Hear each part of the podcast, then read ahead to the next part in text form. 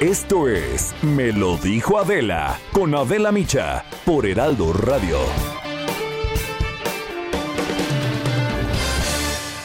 La imagen del día.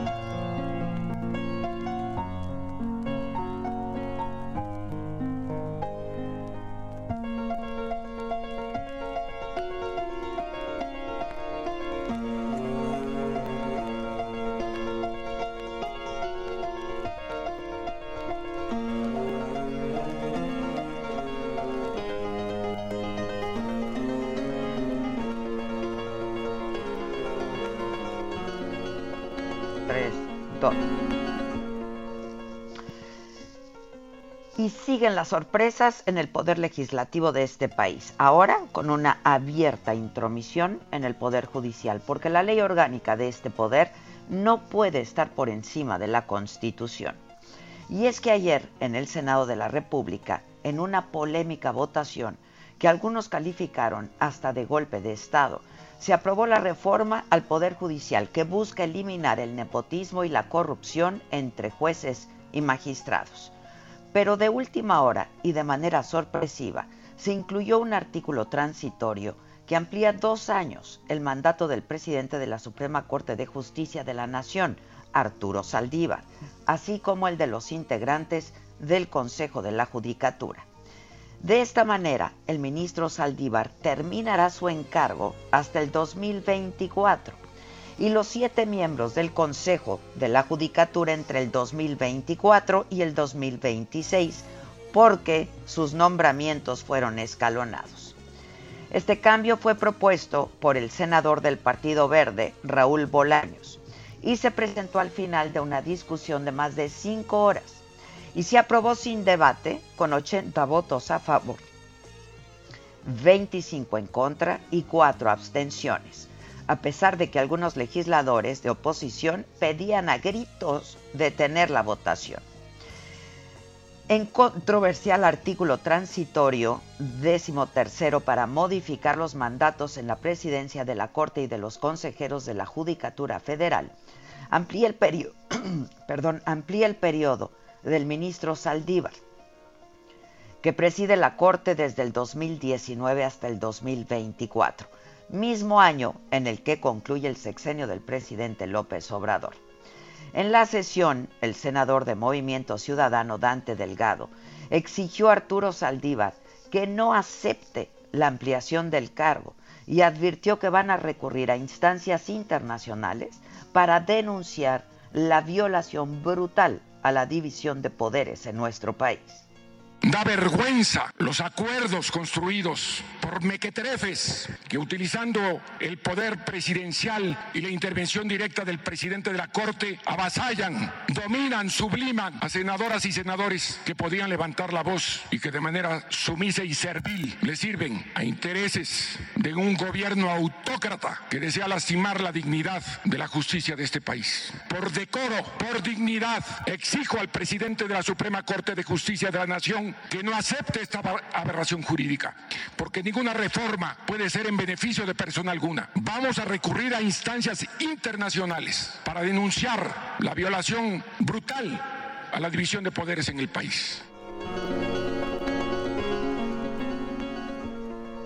Xochitl Galvez, senadora por el Partido Acción Nacional, dijo que se trata de una gandalle porque la propuesta no fue publicada y lo hicieron en lo oscurito, a escondidas. La verdad, tienen razón. Claro que no son iguales, son peores, porque son como los bandidos, a oscuritas, a escondidas. Jamás se publicó este documento. El fondo del asunto no es el procedimiento legislativo. El fondo del asunto es el agandalle. Aquí ya se robaron dos votos. Son capaces de eso y más. Es el poner más años de los que les toca. Son unos corruptos y se los digo desde aquí. Yo le pido al presidente de la Corte que por ética renuncien a esto que el Senado de la República les acaba de otorgar.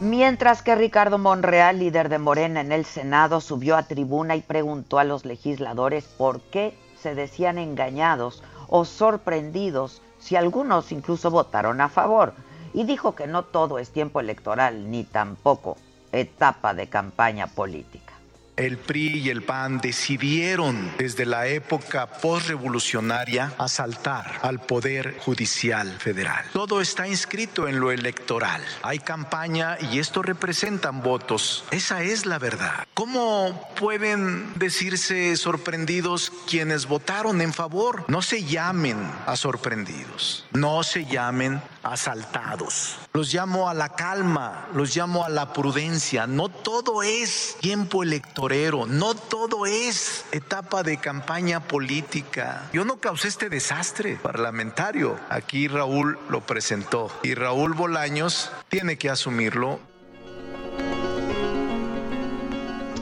Monreal señaló que el proceso no está agotado, pues la reforma fue turnada a la Cámara de Diputados. En un comunicado de cinco puntos que publicó en sus redes sociales, el Consejo de la Judicatura, que también preside el ministro Saldívar, se deslindó del artículo transitorio aprobado en el Senado para extender el mandato del presidente de la Suprema Corte y destacó que no corresponde a una propuesta del Poder Judicial. Reiteró que no se pronunciará sobre el artículo transitorio hasta que concluya el proceso legislativo. El ministro Saldívar no ha hablado sobre este tema, solo compartió en sus redes sociales este comunicado tibio, comunicado oficial del Consejo de la Judicatura Federal. En su cuenta de Twitter, el ministro en retiro José Ramón Cosío recordó, artículo 97 constitucional, párrafo cuarto, actualmente en vigor. Cada cuatro años, el Pleno elegirá de entre sus miembros al presidente de la Suprema Corte de Justicia de la Nación el cual no podrá ser reelecto para el periodo inmediato posterior.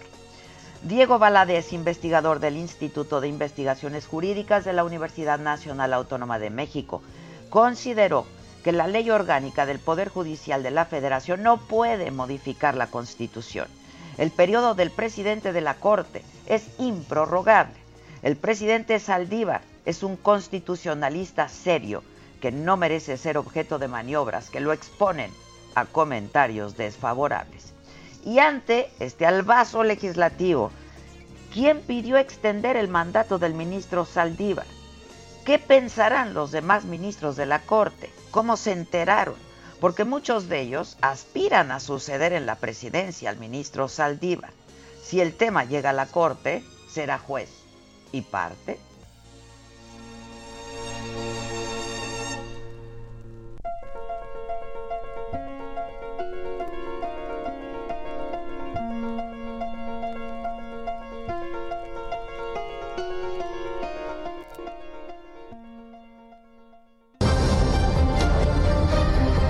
Resumen por Adela.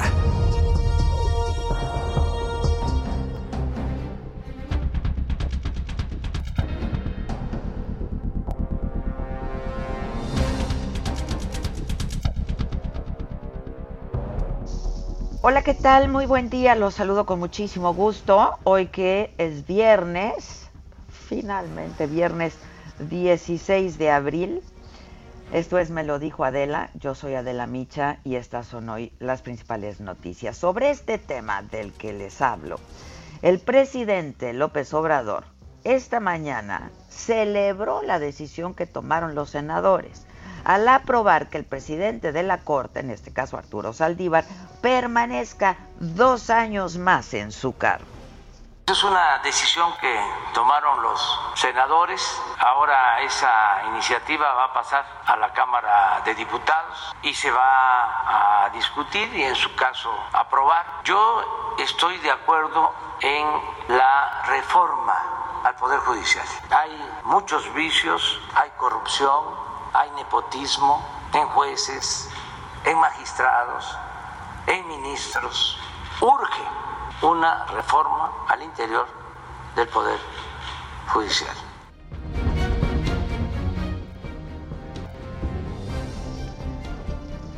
Bueno, el presidente dijo que confía en el ministro Arturo Saldívar para que sea él quien encabece la reforma al Poder Judicial. Le tengo confianza al presidente de la Suprema Corte de Justicia de la Nación. Lo considero un hombre íntegro, una gente honesta. Y pienso que si este, se amplía el plazo con el propósito de que él encabece la reforma al Poder Judicial, estoy de acuerdo. Pero yo no voy a decidir, van a ser los legisladores. Me llamó mucho la atención porque ayer que se aprobó este artículo se pusieron pero furiosos los conservadores Bueno, hubo otros temas. El subsecretario de Salud, Hugo López Gatel, informó que el próximo martes 20 de abril inicia la vacunación al personal docente en los estados de Chiapas, Veracruz, Coahuila, Nayarit y Tamaulipas y las escuelas entonces podrán reabrir el 15 de mayo, dijo. Del 28 de abril al 4 de mayo se va a vacunar a docentes de Baja California, Oaxaca, Nuevo León, Jalisco y Aguascalientes. Este es el calendario. Hemos establecido un calendario. En el primer bloque están estas entidades, Chiapas, Coahuila, Nayarit, Veracruz, Tamaulipas. Empezarán el próximo 20, próximo martes 20 de abril, culminarán el 27. En la siguiente es Baja California, Oaxaca, Nuevo León, Jalisco y Aguascalientes. Empezarán el 28 de abril, culminarán el 4 de mayo. En la siguiente, Guanajuato, Colima, Morelos, Michoacán, San Luis Potosí, Durango, Sonora y Guerrero, en la semana del 5 al 11 de mayo. Enseguida, Sinaloa, Zacatecas, Estado de México, Hidalgo, Tabasco y Tlaxcala del 12 al 18 de mayo. Y por último, Querétaro, Quintana Roo, Puebla, Yucatán, Ciudad de México, Baja California Sur, Chihuahua, que se vacunarán al personal educativo del 19 al 28 de mayo. López Gatel dijo que todos los maestros van a recibir la vacuna china de Cancino esta vacuna es una sola dosis. Para el personal educativo hemos seleccionado el uso de la vacuna CanSino. Esta es una vacuna que ofrece varias ventajas. Solo requiere una dosis. Con una dosis se obtiene el efecto máximo esperado, que es una eficacia muy alta comparable a la de las más vacunas. Y en segundo lugar, que no requiere ultracongelación. Esto lo que permite es un avance muy rápido. Bueno, y todavía no acaban con el sector salud y todavía no acaban, ¿no? Con adultos mayores. Estuviste ahí como cada mañana, Francisco Nieto. Paco, ¿cómo te va?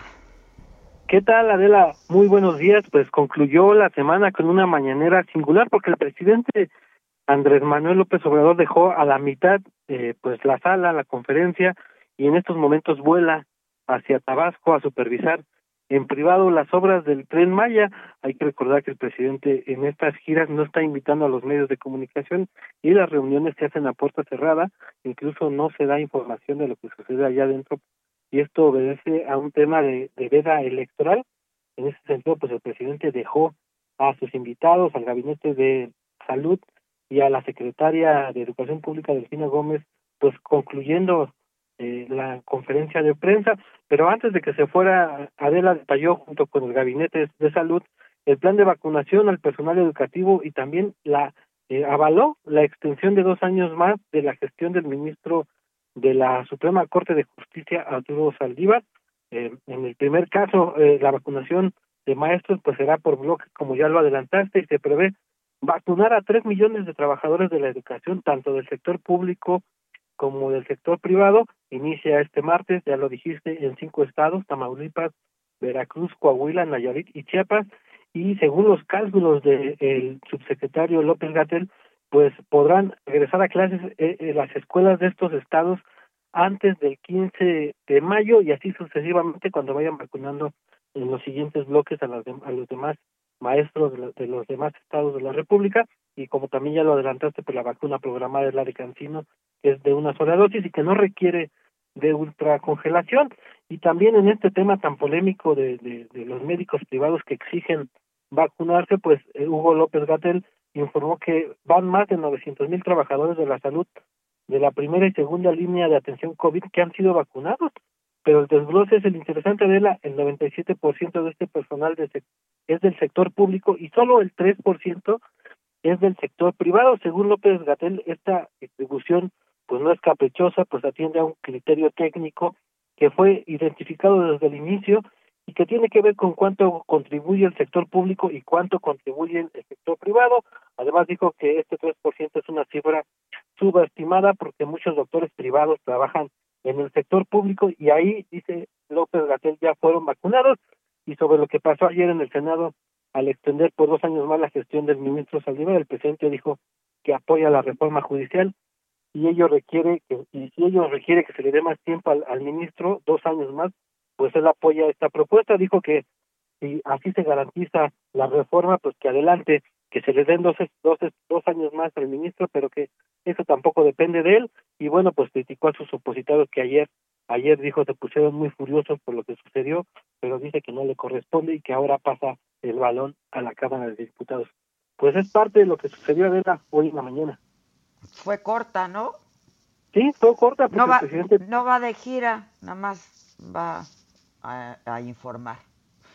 Es correcto, se va de gira, bueno, sí es gira, pero no es pública, se hace privada y esta semana toca la supervisión del Tren Maya ah, en sí, supervisión, esa es la palabra, supervisión, ¿no? Es, de supervisión. Es de Esa es la, la, la, palabra clave, supervisión. Y bueno, pues de ahí no se informa nada, solamente lo que pues logran reportear los compañeros reporteros de los, de los estados, pero aún así también es complicado porque pues no sabemos exactamente en dónde están reunidos el presidente y sus funcionarios públicos. Bueno, Paco, te mando un abrazo. Hoy el próximo lunes estás listo para la tele, ¿no? Listísimo, Adela, eh, preparado para, para este eh, nuevo episodio y bueno, pues te deseo todos los éxitos. Pues a todos, a todos, muchas gracias, gracias por el apoyo y ahí estaremos próximo lunes 19, me lo dijo Adela se transmite por el Heraldo Televisión a partir de las 9 de la mañana en el caso de la tele. Gracias. Nos vemos. Ahora sí que nos vemos próximo lunes. Gracias, Paco. Nos vemos. Gracias, buen día. Oigan, este, pues esto que comentábamos de que se anunció, informó el eh, subsecretario López Gatel que el próximo martes 20 inicia la vacunación al personal docente en eh, estos estados, Chiapas, Veracruz, Coahuila, Nayarit y Tamaulipas, ¿no? Y el 28 de abril a los maestros de Baja California, Oaxaca, Nuevo León, Jalisco y Aguascalientes. El caso es que, pues, de los adultos mayores de 60 años que tendrían que acabar de vacunarse lo que resta de este mes de abril, pues solamente se ha vacunado un 49.7%, no llega ni al 50% eh, de adultos mayores ya vacunados con las dos dosis. En otros temas, Félix Salgado Macedonio dijo que no ha sido todavía notificado por el INE, el Instituto Nacional Electoral, de la cancelación de su candidatura por el estado de Guerrero. Horas después de vencer el plazo que el INE dio a Morena para sustituir a su candidato, Salgado Macedonio reiteró que espera que el Tribunal Electoral del Poder Judicial de la Federación le restituya la candidatura, así dijo Félix Salgado. Yo estoy esperando que la, notificación para meter la impugnación y este a la vez la remita a la sala superior del Tribunal Federal Electoral. Eh, sigo sin entender por qué no me notifican. Es decir, ¿por qué la tardanza? ¿Podría ir Morena sin registro a candidato a gobernador? No, no. Ser el candidato.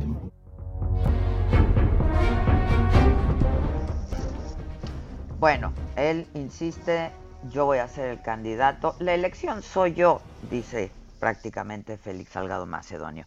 Oigan, y con pues toda la crónica eh, de la aprobación de la reforma al Poder Judicial en el Senado, tengo a nuestro compañero Misael Zavala en la línea telefónica. ¿Cómo estás, Misael? Buen día. Hubo de todo, ¿eh? Exactamente, Adela. Buenos días, buenos días al auditorio. Efectivamente, pues ayer eh, en una sesión eh, un poco maratónica, pero también sorpresiva, el Pleno del Senado como ya lo habías comentado, avaló por mayoría de votos alargar dos años más el periodo del presidente de la Suprema Corte, Arturo Saldívar, así como de los miembros del Consejo de la Judicatura Federal.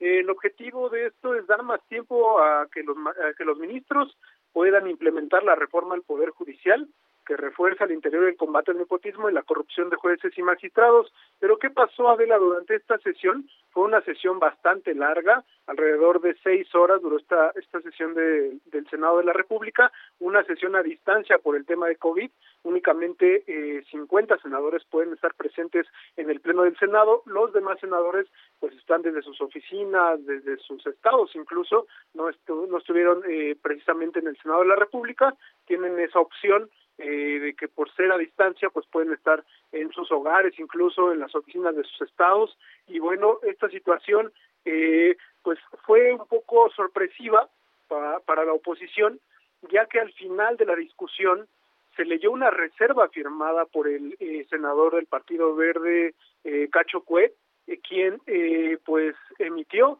este esta reserva, este transitorio de último minuto, avalado igual por los morenistas, quienes eh, pues eh, en este en este final en esta al final de esta sesión eh, ya en la última votación eh, se lee este artículo, este transitorio, donde pues queda plasmado que el presidente de la Corte, el ministro presidente Arturo Saldívar, eh, pues terminaría sus funciones hasta el año 2024, eh, tanto como presidente de la Corte como del Consejo de la Judicatura Federal, también el resto de los integrantes del Consejo de la Judicatura, Loreta Ortiz, Sergio Javier Molina, Eva Verónica Gives Zárate, Alejandro González Bernabé y Bernardo Batis, que fueron electos para culminar su periodo el 2024. Con este transitorio terminarían hasta el año pues 2026. En tanto, también el ministro Jorge Antonio Ramos, electo para el periodo 2016-2021, alargaría sus funciones para el año 2023. Este transitorio fue leído por Eunice Romo, quien es la secretaria técnica de la mesa directiva. En ese momento ningún senador se dio cuenta de esta situación. Eh, todos los senadores, a, los senadores se les pide si, si aprueban eh, pues integrar ese transitorio a la orden del día, incluso a la votación que se estaba llevando a cabo. Los senadores levantan la mano, incluso se ven las pantallas como algunos senadores de Movimiento Ciudadano igual, incluso avalan que este transitorio pues eh, pues se vote en ese momento. Eh, de inmediato comienza la votación y mientras está la votación de este de estos artículos, incluido este transitorio para alargar el periodo de los ministros, pues empiezan a escuchar los gritos del senador eh, Dante Delgado, coordinador de Movimiento Ciudadano, y también del senador Juan Cepeda, quienes empiezan a reclamar eh, porque pues eh, ninguno de estos, eh, este transitorio no había sido dado a conocer sino hasta ese momento, eh, no había estado eh, pues inscrito en los estrados electrónicos que pueden leer todos los senadores de la República en el momento de la sesión pública del Senado. Eh, ellos empiezan a gritar, la votación continúa, al final la votación, Adela queda con 80 votos a favor, eh, 25 en contra y cuatro abstenciones, eh, y en ese momento comienza la discusión, comienza una discusión, pero este transitorio ya había sido avalado bajo el argumento eh, de que dichos plazos de que los ministros eh, puedan tener tiempo para implementar la reforma del Poder Judicial cuya, cuyas leyes secundarias pues también ayer se avalaron y con esto pues queda eh, queda aprobado en el Senado de la República dos años más para todos los ministros de la Suprema Corte y esta situación pues pasa a la Cámara de Diputados eh, de manera sorpresiva para para algunos senadores de oposición que al final pues quisieron recomponer pero pues ya ya había sido votada este este transitorio. Bueno, Misael, pues este, gracias. Vamos a estar hablando de ello luego de una pausa todavía. Te agradezco por lo pronto esta crónica y nos vemos el próximo lunes. Claro que sí, Adela, con gracias. mucho gusto. Muchas gracias, gracias. Eh, vamos a hacer una pausa y regresamos enseguida. Esto es Me lo dijo Adela, yo soy Adela Micha, me escuchas por el Heraldo Radio y volvemos luego de una pausa.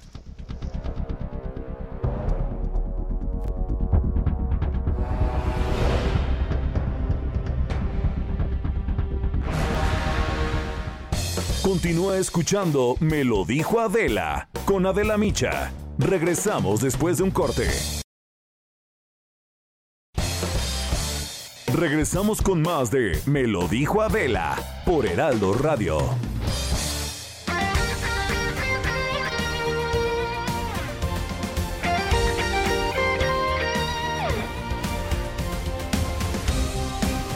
Desde hace 140 años.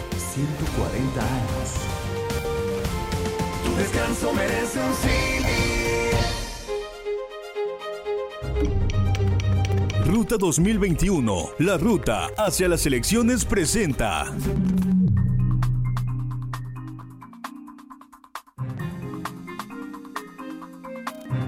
en punto de las diez y media de la mañana y como les comentaba, yo estaría viajando.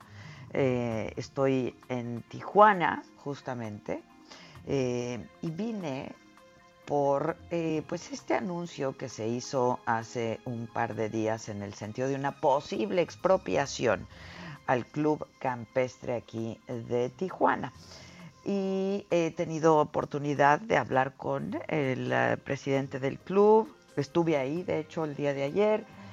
Tuve oportunidad también de hablar con el abogado y he tenido oportunidad de hablar con algunos candidatos ¿no? a la presidencia municipal de Tijuana. Y yo busqué eh, a Marina del Pilar Ávila y es candidata al gobierno de Baja California por la alianza Morena, Partido Verde, Partido del Trabajo, estando aquí, siendo ella quien encabeza eh, pues la mayoría de las encuestas, eh, la busqué para saber cómo va y qué opina de esto. ¿Cómo estás, Marina? Hola, Adela, qué gusto saludarte. Bienvenida a Tijuana. Muchas gracias. Me, voy a quedar con las ganas de, de un buen tinto, pero para la próxima. Ay, no te quedes con las ganas, tómate una copita de todas formas. Pues sí, ¿verdad? Oye, ya, ya este, ¿estás lista? Este domingo hay debate, ¿no? Este domingo hay debate, Adela, y sí, siempre listas, siempre listas. La verdad es que ya tenemos varios años trabajando en esto, trabajando con la comunidad, desde muy joven en organismos de la sociedad civil, apoyando a grupos vulnerables, a los que menos tienen. Y seguimos del lado del pueblo sin abandonar a Baja California. Oye, va a ser una, un debate virtual. Yo sigo pensando en que no hay nada como, pues como, pues el, presencial, ¿no? El corto, el mirar a los ojos, etcétera. Este, pero va a ser un debate virtual.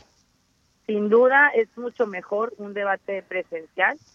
Eh, si de, ojalá sea realmente un debate y una, eh, pues un diálogo de ideas ¿no? De debatir ideas, debatir propuestas, de construir y no nada más llegar a señalar, como lo han venido haciendo durante estos primeros días de campaña, estas primeras dos semanas. que pues no, no traen propuestas nuestros contrincantes, Adela, es únicamente pues llegar a señalar sin ningún tipo de propuesta o de construir por el bien de Baja California pero nosotros ahí estaremos, como siempre hemos estado en los debates oficiales, evidentemente, porque tampoco es debatitis, Adela, ¿eh? Luego, eh, pues todo mundo organiza debates y pues la verdad es que el mejor debate es el que está de cara al pueblo. Oye, este, ¿tienes algo preparado? ¿Habrá alguna sorpresa? ¿Quiénes van a estar? ¿Va a estar Lupita Jones, Jorge Hank y tú? Y supongo que los, los siete candidatos. Los ¿Todos los candidatos? Sí, todos los candidatos.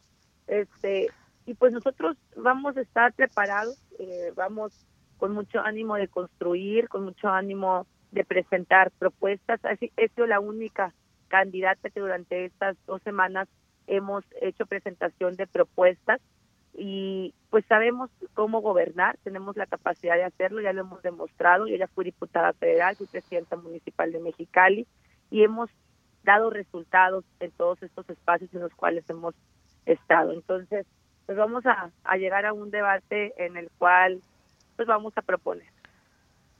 Oye, este, Marina, tú presentaste hace unos días tu plan de seguridad, este plan que denominaste para vivir un Estado con seguridad y justicia. Así es. Eh, sí, solo que lo presentaste, entiendo que el mismo día en que se habló de la, se publicó esto que pues eh, coloquialmente se ha llamado la expropiación del Club Campestre de Tijuana. Este, pero a ver, háblanos de háblanos de tu plan de seguridad. Así es, pues coincidió, coincidió en el día, la verdad es que fue sorpresivo lo otro. Qué mal tino, ¿no? Seguridad. ¿Mande? Qué mal tino, digo, no me ayudes, compadre. pues mira, nosotros ya teníamos preparado y lo habíamos anunciado previamente la presentación de nuestro plan de seguridad, eh, un plan de seguridad muy integral en donde se incluye pues la prevención del delito, que eso siempre será lo más importante, Adela, incluye también la certificación de nuestros policías, tanto municipales como policías pues guardia estatal, ministerial y demás, aunque no dependan directamente del ejecutivo estatal, eh, sí hay que apoyar a la Fiscalía General del Estado, pero también pues esta coordinación que debe de existir con el gobierno federal, con el gobierno de México, con Guardia Nacional, Serena y el Ejército, por aquellos delitos que están relacionados a un tema de narcomenudeo, de pandillerismo y directamente con un tema de drogas, que es lo que eh, al final del día tanto daño le hace a nuestra sociedad, a nuestras comunidades. Y entonces, bueno, nosotros estamos haciendo justamente un programa en el cual logremos fortalecer también el Poder Judicial para que se judicialicen a todos estos delincuentes que no salgan después de cometer un delito. Adela, el 80% de los delitos los cometen el 20% de los delincuentes. Si logramos detener a ese 20%, judicializarlo, vamos a lograr reducir el 80% de los delitos que se cometen en nuestro país, en nuestro estado. Oye, este, un plan de seguridad que ha sido respaldado por empresarios, ¿no? Así es, ha sido respaldado por empresarios. Es un plan de seguridad que está elaborado de la mano de los expertos, de la mano de quienes más conocen el tema de seguridad. Entonces es muy integral, es muy especializado y pues cuenta con el apoyo justamente de los distintos sectores de la sociedad civil, incluido el sector empresarial. Oye, Marina, justo te lo pregunto porque pues estando aquí he estado consumiendo alguna información local, ¿no? Y el gobernador del estado dio una entrevista esta mañana y dijo eh, pues que los empresarios de, Tijuana solo son empresarios eh, inmobiliarios, ¿no? Que no son empresarios este, que estén generando empleos, etcétera. Eso es lo que quiso decir. ¿Cuál es tu opinión al respecto? Bueno, yo creo que eh, el sector empresarial es un sector que genera empleos, es un sector que pues que genera desarrollo, crecimiento para Baja California y debe de ser pues considerado en, en esta parte del bienestar que debe de haber en nuestro en nuestro querido Baja California, ¿no? Al final del día el desarrollo y crecimiento sin bienestar pues de nada sirve. Tenemos que buscar justamente el bienestar para las familias baja californianas y trabajar de la mano de la iniciativa privada, de los organismos de la sociedad civil, trabajar de la mano de las universidades y por supuesto el gobierno, ¿no? Es una fórmula mágica para el desarrollo, es una fórmula mágica para el bienestar y pues yo respeto mucho al gobernador Jaime Bonilla, y también respeto mucho al sector empresarial. Oye, Marina, y sobre este asunto del Club Campestre de Tijuana, ¿cuál es tu postura? Pues mira, yo siempre voy a estar a favor de la defensa de la propiedad privada.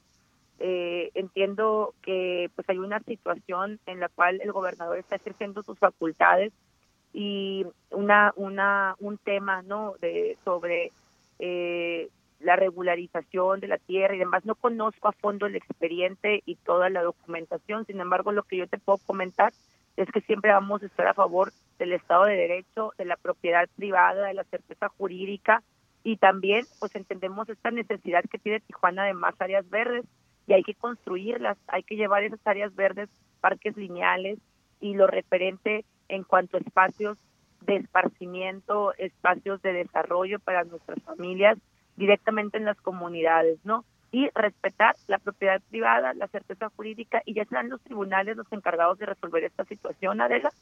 Eh, yo no conozco a fondo todo el, procedimiento y todo lo que se está cuestionando. Lo que sí te puedo comentar es que siempre estaremos nosotros eh, del lado de la legalidad y del Estado de Derecho. Oye, este, entiendo que tu adversaria más cercana es Lupita Jones, ¿no? de acuerdo a pues la mayoría Pues de mira, las encuestas. Unas encuestas dicen una cosa, otras encuestas dicen otra cosa. La verdad es que nosotros estamos enfocados más en lo nuestro, mi Adela.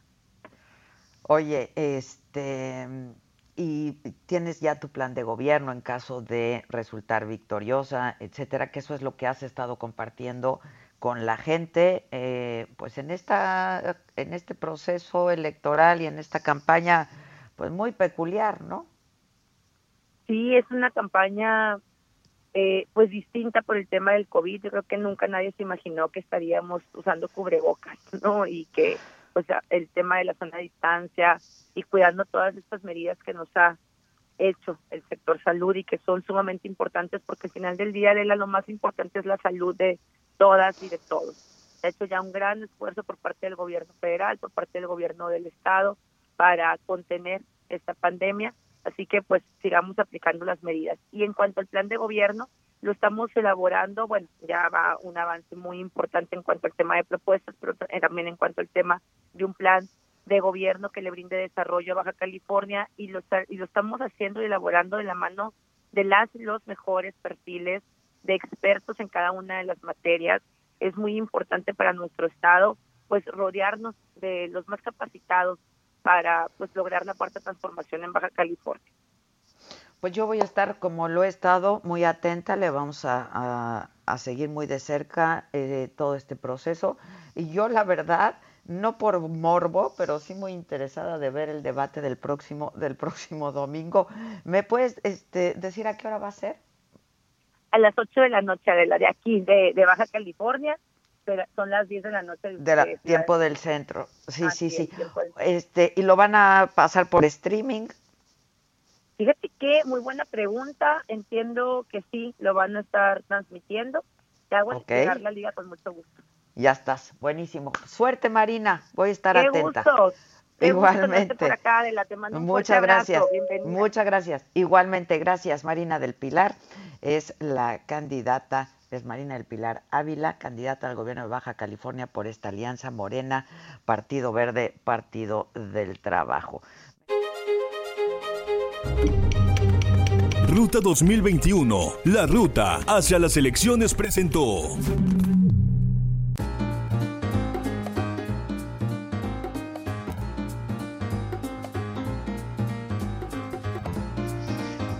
Es que eh, te iba a comentar, Maca, estás ahí en la cabina tú, te iba a comentar que pues me, me dijeron, yo, yo, llegué al hotel que serían como a tus dos y media de la mañana de, la, de esta madrugada. Ajá.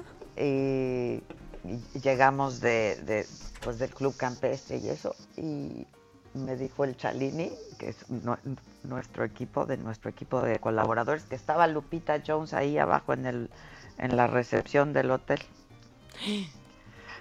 ¿Y no bajaste? No, ya. No, no, ya era muy tarde, güey. Sí, no, hay no. que evitarse la fatiga como pero, Juanito el cartero. Pero es que después de todo lo que hemos dicho, dije, no, pues, quién sabe qué me vaya a decir. Mejor, sí, no, no. no pero mira, yo sí una creo naca o algo así. Yo sí creo que no vamos a ver ganar a Lupita. Yo también creo que no la vamos a ver ganar. Yo también creo que no la vamos a ver ganar. Mira, yo he estado revisando, llegué ayer y sí he tenido así como, pues a mí lo que me trajo aquí y llamó mi, mi interés por, pues el mensaje, por lo que significa, por el impacto, se convirtió en noticia nacional y, y, y, y demás, este asunto de, pues pretender expropiar el club campestre. Uh -huh. eh, aquí de Tijuana y eso es lo que me trajo aquí pero eh, pues he estado platicando así con algunas personas y me dicen que pues sí hay algunas encuestas que muestran a Lupita Jones eh, como la más cercana adversaria de María del Pilar, como con 14 puntos abajo, ¿no? Uh -huh. Pero bueno, pues todavía faltan unas semanas. Este, eh, pero pues yo también creo que así verla ganar, ver ganar a Lupita lo veo complicado. No, yo tampoco creo que Pero mira, a ver ganar quién a sabe, ¿eh? a ver qué. Cualquier oh. cosa puede pasar, o sea, ya todo es tan bizarro. Pues sí. Pero Oye, pero pero esperemos que no nos sorprendamos tanto. Exacto, ¿no? exacto. Este hoy es viernes, ya se me había olvidado que hoy hay cuadro de deshonor, pero ya está en mi Twitter para que la gente pues decida quién, no, no decida. Aquí decido yo, este, pero que nos digan quién creen que debe ganar el cuadro de deshonor esta semana, ¿no? Está, está difícil y no, ¿eh? A ver, bien. Échalo, Kike. El cuadro de deshonor. Te adelanto que en tu Twitter están poniendo que no hay ni a quién irle. No, pues es que no hay ni a quién, no hay ni a quién. Y pues que ya abramos la opción de todas las anteriores, también nos están diciendo. Y es que este, hijo, esta semana sí estuvo, o sea, la más dolorosa. Y la que va, la verdad va arrasando, es AMLO negando rotundamente la vacuna a médicos privados que no estén en la primera línea y ya no sabemos cuál es la primera línea porque la primera línea ya son todas. Esto dijo. No es justo el querer decir, a mí me vacunas. No, si no te corresponde, no. Ah, si no, como soy médico y me pongo mi bata blanca, voy a los medios de comunicación, voy al Reforma, voy al Universal, voy a los programas de radio. ¡Qué barbaridad! ¿Cómo no van a vacunar a los médicos? Pues tenemos que vacunar a los adultos mayores, son los más vulnerables. Claro que los médicos que están atendiendo a enfermos COVID hay que vacunarlos, fueron los primeros y los vamos a seguir vacunando y se está haciendo este, una revisión sobre eso, pero no es a ver, voy a presionar, porque además como hay elecciones... Sí, que eso está como para el grito, ¿eh? Del horror. grito del horror. Está, está de mucho, de mucho terror, ¿no? La verdad. pues qué, qué tristeza, la verdad, y qué indignación. Y qué rabia deben sentir todos los médicos. Eh. Pues sí, coraje, de verdad. O sea, el, el, papá, lo hemos platicado, el papá de Luis Gerardo Méndez no atendía, no atendía eh, pacientes COVID, pero atendía pacientes y no estuvo vacunado y murió. Sí, no, es terrible, terrible. Y como él, muchos. ¿eh? Exactamente, esa es una historia, pues, conocida que hizo pública él desde la posición que tiene, pero así hay muchos. Y va, va arrasando con un deshonorífico 80%. Pues sí, pues, sí. Pues sí. Ya ni, ya ni para seguirle, pero a ver, viene para entretenernos. Bueno, también está, fíjate que está Silvano Aureoles en el deshonor por este empujón. sí, sí, poco faltó para que se madreara. Oye, un cabezazo a la Cuauhtémoc Blanco, o sea, se pasó porque aparte dijo que lo habían provocado y después vimos estas pues estas pancartas que estaba sosteniendo este este maestro y la verdad es que no lo ofendía ni lo estaba atacando, estaba pidiendo seguridad. Sí, no, muy mal. ¿No? Y bueno, también está esta se hizo viral y es que es nuestra nuestra cónsul, nuestra cónsul Isabel Arvide, nuestra cónsul pues en Turquía, en Estambul se puso como cuando yo monto en Pantera. No, yo no ofendo. No, pero tú no yo grito, pero no ofendo. No, no, no. No, no. Y mira, en tu defensa, tú gritas de buenas y de malas. O sea, exacto, no exacto. Podemos, no podemos decir otra cosa. Gritas de buenas y de malas. Pero Isabel Arvide la grabaron diciendo cosas bien abusonas y bien humillantes pues a la gente que trabaja con ella. Sí, hombre. El contrato dice que solamente pueden trabajar hasta las 5 de la tarde. Entonces compras un reloj checador. Quien llegue a 9.15 de la mañana, se le descuenta la mañana. ¿De acuerdo? Eso dice el contrato. No me vuelven a utilizar la, la cocina para comer porque no tenemos ninguna obligación de darse. No se les vuelve a pagar el dinero extra de la comida y hacen favor de venir vestido decentemente. No vuelves a venir con una camiseta ni con una sudadera. Aquí se viste uno decente. ¿Queda claro? Mi baño no lo utilizan, por favor.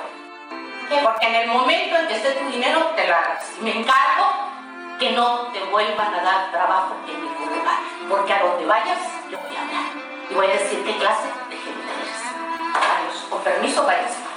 Ay, ajá. Sí, ahorita. No, no, no, estuvo fuerte. Y la amenaza. Porque, porque la ofendió, la ofendió, ¿no? Digo. Sí. Aquí nosotros nos mentamos la madre riéndonos. Pues sí, ¿no? Y la, la ofendió y la amenazó con me encargo que no, que no te vuelvan a dar trabajo en ningún lugar. Y yo no sé, pero de pronto en este audio pensé que estábamos escuchando a Paco de Miguel. Échenlo. ¿Qué? ¿Te regresas? ¿Te regresas? ¿Te regresas? ¿Qué me dijiste? ¿Qué me dijiste? Repite en mi cara lo que me acabas de decir. Repítelo. Repite en mi cara la palabra altisonante con la que me llamaste. Me llamaste pendeja. Yo no soy ninguna pendeja. ¿Eh? Estás expulsado. ¿A poco no hizo un Paco de Miguel? ¡Ay, increíble, güey! Llevo diciéndote todo el día. La sudadera. La sudadera. La sudadera. ¿Tienes frío? ¿Tienes frío? Es chamarra del color del uniforme. Azul marino. No es rosa.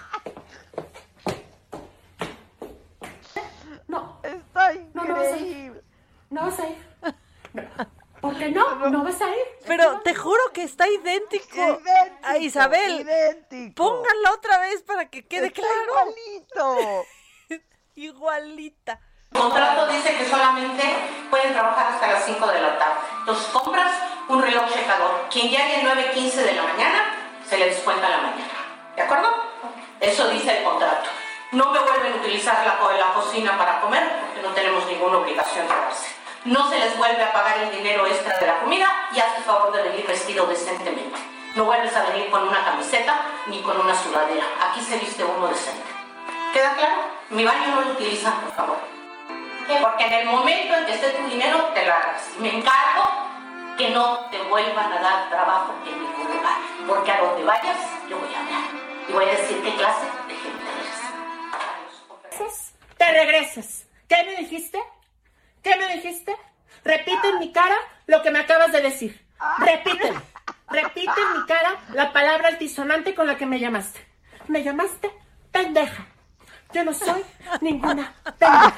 Es que está Estás expulsada. idéntica. Güey, por favor hay que llevar a Paco de Miguel al programa uno de estos días, Giselona, ¿no? Ya, ya volteó, ya movió la, la cabecita, ya está en ello. Te escucha borroso. Me escucha borroso. Oye, es que la verdad hoy que estaba volviendo a escuchar y armando el deshonor, dije, espérate, espérate, espérate, ¿a quién me recuerda? Es Paco de Miguel. Y no usan mi baño, ¿eh? No usan mi baño. Está precioso. Y mi cocina no la usan para comer, ¿eh? Ay, Dios mío. Sí, qué, No, no, qué no. locura usar la cocina para, para cocinar. Imagínate tú, qué llevados, ¿no? Esa también está cañona, ¿eh? Está cañona, pero la verdad es que no está, no está jalando tanto porque va arrasando, pues, esta negación a la vacunación de los médicos y también está, y no sé por qué de verdad no van tan arriba. O sea, estos candidatos no levantan ni en el deshonor. Todos los candidatos tiktokeros, Adela. Este, sí. Porque esta semana los hemos visto por todos lados y el que no canta eh, baila y el que no hace un playback y el que no hace un chiste en TikTok. O sea, se les olvidó que necesitamos que nos propongan cosas, ¿no? Pues sí, se- no, estos quieren bailar y cantar. Como todos los programas de la mañana, menos el nuestro. Menos el nuestro. Porque es que ahí están los chavos en el TikTok, dicen los candidatos. Ahí están los chavos, hay que hacer bailes. Oye, perdón, es que tenemos unos accesos para Matute. Ah, uy, Pero, va pues, a ser conciertazo. Conciertazo, mira, Rocío Banquels, Benny, Laureano Brizuela, Trenamarte, Boroboy, Kalimba, Paco Ayala, Yair. Va a estar buenazo, ¿eh? Va a estar bueno. Y yo les diría que canten una de Matute, pero es que ¿cuál es de Matute?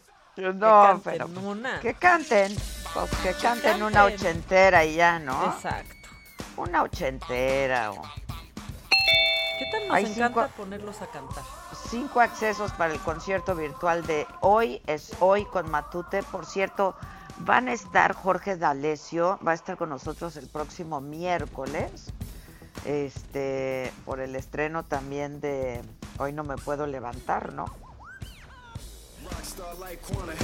Acá. Sí, van a estar y yo ya vi que ya tuvieron su primer ensayo general con público y están ¿Ah, muy felices. Sí, sí, sí, Pues sí. cómo no.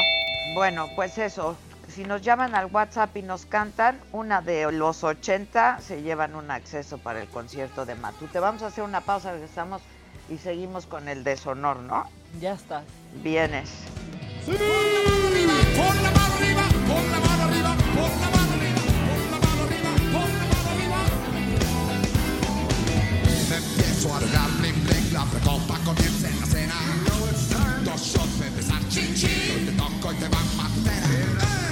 Continúa escuchando Me lo dijo Adela con Adela Micha. Regresamos después de un corte. Esto es Me lo dijo Adela con Adela Micha. Ya estamos de regreso.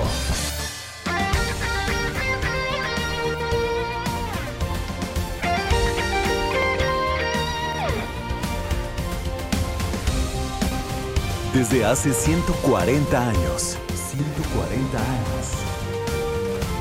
Tu descanso merece un Sili.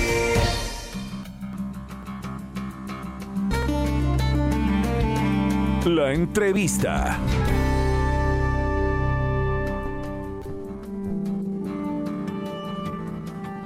De regreso en punto de las 11 de la mañana, tiempo del centro.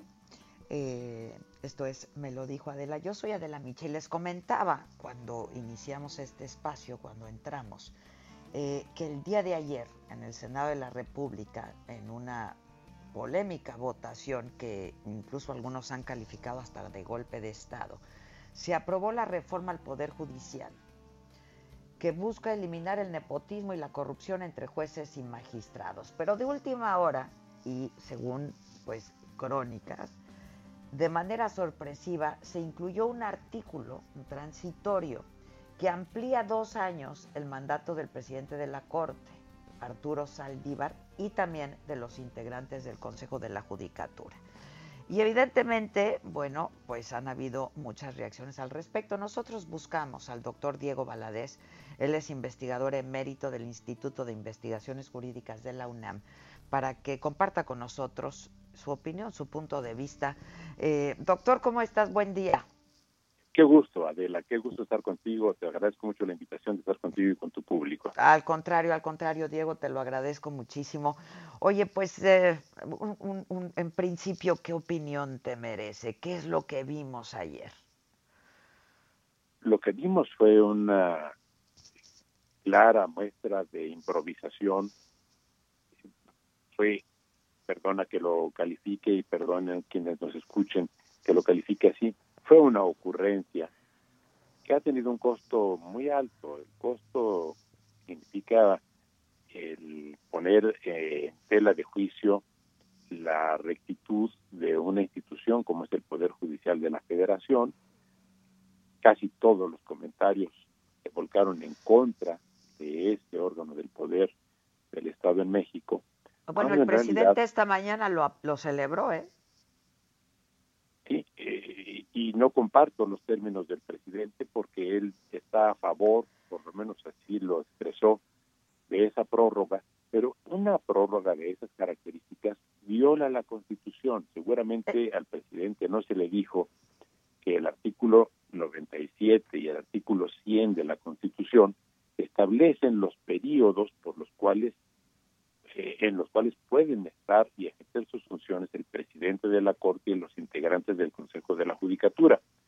El presidente se ha caracterizado por ser respetuoso de la Constitución, por lo menos así lo ha declarado siempre, y si él estuviera informado de que el eh, artículo transitorio que se aprobó para la ley orgánica del Poder Judicial de la Federación es contrario a la Constitución, pues el presidente tendría que decir que debe prevalecer la Constitución, como ocurre en cualquier Estado de Derecho. Por eso creo que fue una improvisación muy costosa, que muestra que el poder legislativo y cualquier órgano del poder debe ser ejercido con mucha sobriedad, con mucha responsabilidad. No se trata de ir a plantear la, la primera cosa que se le ocurre a una persona. Respeto mucho a todos los legisladores, e inclu- incluido el que propuso este desaguisado, Ujú, pero El Partido creo- Verde, sí. ujú. del Partido Verde, pero yo creo que deben recapacitar y actuar con mayor seriedad. El Estado es para manejarse con seriedad, el derecho debe manejarse con seriedad, la Constitución es un instrumento que nos permite la convivencia pacífica, romper el orden constitucional o desacatar el orden constitucional por parte de unos es una invitación para que lo hagan todos. Y eso se llama anarquía. Yo creo que el efecto que está teniendo este episodio de ayer, que estoy seguro que no pasará a mayores, en la Cámara de Diputados será corregido, de todas maneras deja una lección y esa lección se traduce en que hay que ejercer las funciones de representación política y de gobierno con absoluta seriedad y no con frivolidad, como fue el caso ayer.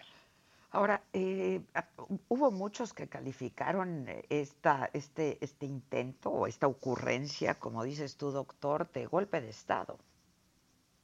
No, un golpe de Estado significa el desconocimiento del orden constitucional por un poder constituido.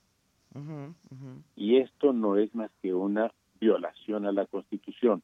Ya. Las violaciones a la Constitución se dan de manera deliberada o accidental con mucha frecuencia. Por eso existe, por ejemplo, el juicio de amparo, para que cuando un particular entiende que sus derechos constitucionales fueron violentados por algún órgano de autoridad, haya un órgano jurisdiccional que diga sí, tienes razón, se violó la Constitución en tu perjuicio, o no, no tienes razón, no se violó la Constitución en tu perjuicio. Y también permite eh, otro tipo de acciones como la acción de constitucionalidad o la controversia porque en la vida cotidiana del Estado ocurre en México y en todas partes que los órganos del poder en ocasiones no interpretan bien lo que la Constitución señala y pueden llegar a violentar alguno de sus principios. Pero eso se corrige. De manera que una violación de la Constitución, como es el caso de lo que se aprobó ayer, no quiere decir que sea un golpe de Estado porque no se desconoció de manera deliberada el orden constitucional mexicano por parte de un órgano del poder. Fue simplemente una mayoría en el Senado la que tomó una decisión claramente equivocada, que estoy seguro, como ya dije hace un momento, que no pasará a mayores, aunque ya pasó algo que de todas maneras resulta perjudicial para las instituciones, que es haber puesto en duda la integridad del Poder Judicial Federal mexicano, haciéndose creer que el presidente de la Corte podía estar interesado en que se llevara a cabo una, una reforma o una ampliación de su periodo. El presidente de la Corte es un jurista muy sólido y sabe exactamente lo que la Constitución dice y sabe que lo que se aprobó ayer es de imposible aplicación porque claramente viola la Constitución.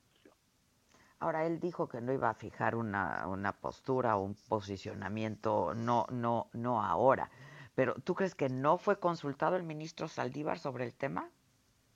Bueno, hubo una declaración ayer del Consejo de la Judicatura Federal Del diciendo, sí, sí. diciendo justamente eso, y él es el presidente del Consejo. Ahora, ni el ni el presidente de la Corte, Adela, ni los ministros que integran la Corte y las ministras pueden pronunciarse. Nunca lo hacen cuando hay un proceso legislativo, porque eh, precisamente puede suceder que alguna impugnación con relación a ese proceso llegue a sus manos por la vía de acción de, de inconstitucionalidad o de controversia constitucional. Y si ellos se pronunciaron previamente sobre ese problema, se puede alegar que ya hay un eh, acto de prejuicio Ay, que ay, ay, ay, ay. viciaría la resolución. Inclusive tendrían que, tal vez, hasta inhibirse de conocer un asunto acerca del cual se hubieran pronunciado antes de que se les presentara como eh, por la vía formal de acción o de controversia. Entonces, lo normal es que ni el presidente, ni las ministras, ni los ministros hagan pronunciamiento alguno hasta que no hasta que no llegue el asunto formalmente a sus manos. Ya. Oye, este doctor, dime algo, este hay advertencias incluso de que de ser necesario pues se llegarían a instancias internacionales para denunciar esto, ¿no? Eh, pero tú, tú, tú crees que no va a pasar de ahí, doctor.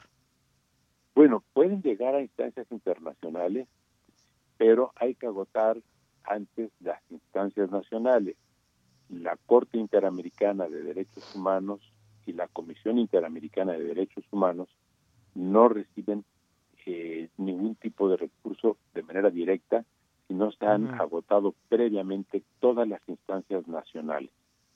Y la instancia nacional, en este caso, eh, la última instancia nacional es precisamente la Suprema Corte de Justicia. De Justicia, que yo decía, pero entonces, ¿qué serían? ¿Juez y parte? ¿No? No, la Corte no es parte, porque ese es el, problema que estamos viendo, Adela. La Corte no tuvo ninguna intervención en esto. que la idea del senador que presentó esta iniciativa es exclusivamente de, su cosecha y por eso el Consejo de la Judicatura aclaró que ese artículo transitorio no iba en el proyecto de la Corte y que tampoco la Corte tuvo conocimiento de esta iniciativa antes de que fuera presentada al Pleno del Senado. De manera que no son juez y parte porque eh, no forma eh, el texto aprobado no forma parte de la propuesta hecha originalmente por la Corte. Oye, una, una, también una primera aproximación a eh, la reforma. ¿Qué opinas en general de la reforma, doctor? La reforma eh, constitucional en materia de justicia me parece muy adecuada porque está previendo nuevas formas de tramitación de los asuntos que se someten a la jurisdicción de la Corte para hacerlo más rápida su tramitación, está reforzando el tema civil de carrera, está estableciendo instrumentos para combatir posibles actos de nepotismo y de corrupción y creo que en general contribuye a un mejoramiento de la impartición de justicia. Bueno, más que creerlo, estoy seguro de que contribuye a un mejoramiento del sistema de impartición de justicia. También en cuanto a la Defensoría federal se institucionaliza los procedimientos de la Defensoría, con lo cual el acceso a la justicia se facilita para la mayor parte de quienes quieran promover una acción ante el Poder Judicial de la Federación, de manera que tiene muchos aspectos positivos. Desde luego quedan otros temas que tendrán que ventilarse más adelante. Uno de ellos precisamente este que estamos comentando ahora. Desde mi punto de vista, la elección del presidente de la Corte por parte de sus pares y el periodo de cuatro años para el cual es designado, a mí me parecen inconvenientes. El hecho de que se elija entre 11 personas a uno como presidente genera tensión entre los 11 eh, integrantes de la Corte. Ya vimos que en una ocasión, no en la, el último caso, pero en, en el anterior sí, hubo necesidad de 35 rondas de votación. Eso es extraordinariamente desgastante para un cuerpo colegiado y deja fisuras dentro de sus integrantes. Eso hay que superarlo. Y la presidencia debe ser solamente una instancia de coordinación del debate, de manera que muy bien puede ser una presidencia anual y de carácter rotatorio. Eh, creo que ese es uno de los temas que habrá que abordar en el futuro. Y otro que tampoco me parece satisfactorio ni conducente ni es lo que se da en otros lugares del mundo, que quien preside la Corte presida el Consejo de la Judicatura, justamente porque las funciones son distintas. Pero son temas que, en los que habrá que avanzar más adelante. Por de pronto, la reforma que ha sido aplicar, aprobada y que está ya en vigor es una reforma que seguramente va a dar muy buenos resultados en cuanto a mejorar la impartición de justicia en México. Te agradezco mucho, doctor Diego Valadez, y estemos al tanto, en contacto. Entonces, eh, tú, Eh, la apuesta es que esto pues fue una ocurrencia, es notoriamente inconstitucional y no va a pasar nada con esto, ¿no? Eh, es notoriamente inconstitucional y yo estoy seguro de que los diputados no la aprobarán. Y si me equivoco, entonces estoy seguro de que habrá acciones de inconstitucionalidad que se llevarán ante el Pleno de la Corte y la Corte, ahí sí puedo asegurarlo de manera enfática porque todos los ministros son eh, experimentados juristas y que aplican y observan la Constitución de manera puntual, todos los ministros declararán que esta reforma es inconstitucional. Un artículo de una ley no puede modificar un artículo de una constitución. Así es. Te mando un abrazo, doctor, y gracias como siempre. ¿eh? Gracias, Me dio gusto saludarte. Gracias. por darme la oportunidad de estar contigo. Al contrario. Al contrario, es el doctor Diego Valadez, investigador emérito del Instituto de Investigaciones Jurídicas de la UNAM. Este, pues te interrumpí por ahí, pero es que esto estaba muy macabrón también. eso es lo más macabrón de todo, ¿no? Lo más macabrón de, la semana. Pero qué bueno que nos lo explican, ¿no? Pues sí, porque sí necesitamos peras y manzanas. ¿eh? Bueno, entonces estábamos con el deshonor. Pues ya, con e, ya habíamos acabado con el deshonor. De plano esta semana, ¿qué me dices que pudo haber habido de honor? La neta, esta semana no hubo honor. Híjole, no. en la mañana, o sea, el único, el único honor que yo quiero que haya es al trabajo de todo este equipo, al tuyo, que, está haciendo que mañana, que, el lunes al 19 a las 9 de la mañana se pueda estrenar, me lo dijo Adela. Ay, sí, ajá. Ay, sí, ajá. ajá. No, ¿cómo no va a ser Ay, ajá. Sí, o sea, ahorita. Perdón, pero el viernes pasado no estaba lo que ya está ahorita puesto en el foro. Bueno, pero, pero, pero hubo mucho, mucho trabajo, no de mucho tiempo atrás, la verdad es que fue una decisión que, que tomamos en conjunto con eh, los directivos del Heraldo Media Group, este, pero pues tenemos como un mes trabajando que, que de pronto ahí está, es, es, es, de este proceso no creativo y de gestación de, de un nuevo espacio de televisión. Digo, yo soy una apasionada de la televisión y de lo que se puede hacer con la televisión, la verdad. Este, pero hay como un tiempo entre toda la preproducción y cuando ya empiezas a ver la realización en donde dices, no vamos a salir, ¿no? No, ¿qué, ¿qué va a pasar?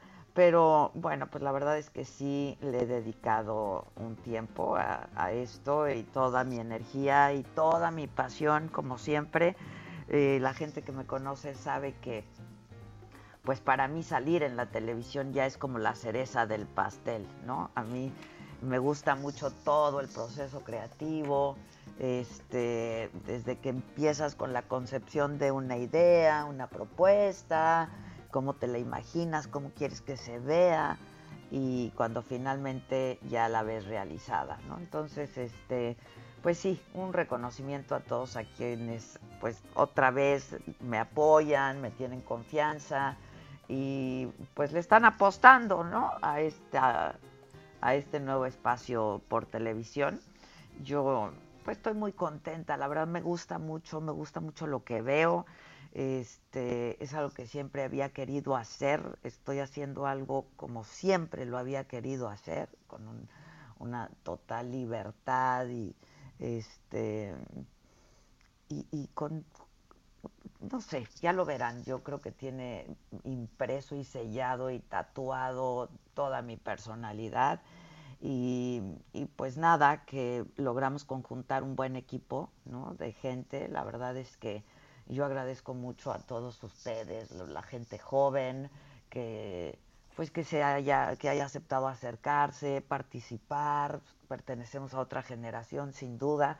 No, que haya, y que haya esta retroalimentación y que ustedes puedan aprender de mí, que yo pueda aprender de ustedes. Yo la verdad me siento muy contenta. El poder trabajar con mi hija también me ha dado enormes satisfacciones, ¿no? Ahí es cuando dices, bueno, valió la pena la inversión. Sí se armó. Este, sí se armó, ¿no? Este pues para mí ha sido una oportunidad increíble poder eh, pues estar con ella y, crear juntas. Es una mujer muy creativa y, pero además con mucha disciplina, que creo que es algo que, que he logrado ¿no? Este, heredarles a mis hijos porque pues puedes tener mucho talento, pero si no tienes la disciplina del trabajo de todos los días, de siempre, pues el resultado no, no, no, es exitoso. Entonces, muy contenta, una propuesta que estaremos poniendo a consideración del público el próximo lunes ya, a partir de las 9 de la mañana. Y claro, pues iremos haciendo ajustes en el camino, este, pero yo me siento muy contenta, muy satisfecha, la verdad, este, con el trabajo que hemos venido realizando.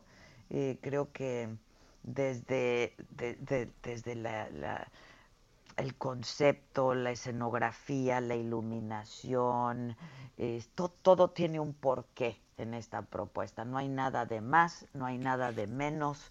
Este, es absolutamente como yo lo quería ver. Así es que bueno, pues gracias sobre todo a la familia Mieres, a Franco, a todos, muchas gracias por, por creer en que podíamos hacer algo diferente, es muy diferente, la verdad es que eh, es muy diferente a lo que hemos visto en la televisión eh, es una apuesta, corren el riesgo. Eh, yo espero que le guste al público, que finalmente son ellos los que, los que deciden qué trabajo sirve y qué trabajo no sirve. Es una hazaña. Pues sí ha sido una hazaña, caray. Cada Lo programa. estarás haciendo de chiste, pero sí, ¿eh? No, sí ha sido una hazaña. Cada programa es una hazaña. La verdad, yo llevo muchos años en esto. Eh, y poder sentir otra vez este, esta cosa de, del nervio, la adrenalina, este, el estrés de vamos a salir, no vamos a salir, pero ponle, pero quítale, pero esto no me gusta, va y viene y va y viene, ¿no? Y bueno, pues se ha integrado gente nueva a mi equipo de trabajo. Eh, yo generalmente trabajaba este, pues con un equipo que conocí, que formé yo en Televisa, ¿no? El Omar, el Jeremy, etcétera, que ya no están hoy conmigo, este, el Pato, que luego se sumó porque todos agarramos caminos distintos, ¿no? Este, y entonces, pues conformé un nuevo equipo. Estoy muy contenta, estoy muy satisfecha y yo espero que a ellos, a nosotros y a todos nos vaya, nos vaya muy bien. Eso va a ser a partir del próximo lunes, 9 de la mañana. Ojalá nos acompañen. Eh, es televisión abierta en la Ciudad de México y en el área metropolitana, pero nos pueden ver en distintos sistemas de, cable, nos pueden ver en Easy, que ya me dijeron que en Sky HD no nos podemos ver, ¿eh? Sí. Entonces, este, pues no sé, yo si fuera ustedes iría pensando en cambiar de sistema de cable. Sí. sí, aparte ya les dijimos hace cuánto, dos semanas mínimo se les, anunció. Se les dijo. Pero bueno, también nos van a seguir escuchando por la radio, nos van a poder seguir acompañando a través de la plataforma digital de Saga, en Facebook, en YouTube, pero pues es un programa de televisión, como yo siempre deseé hacerlo una revista informativa, periodística, en donde se aborden todos los temas que nos interesan, que nos tocan, que nos trastocan en nuestra vida cotidiana, ¿no? De hombres, de mujeres, de jóvenes, de no tanto, en fin, creo que hay para todos.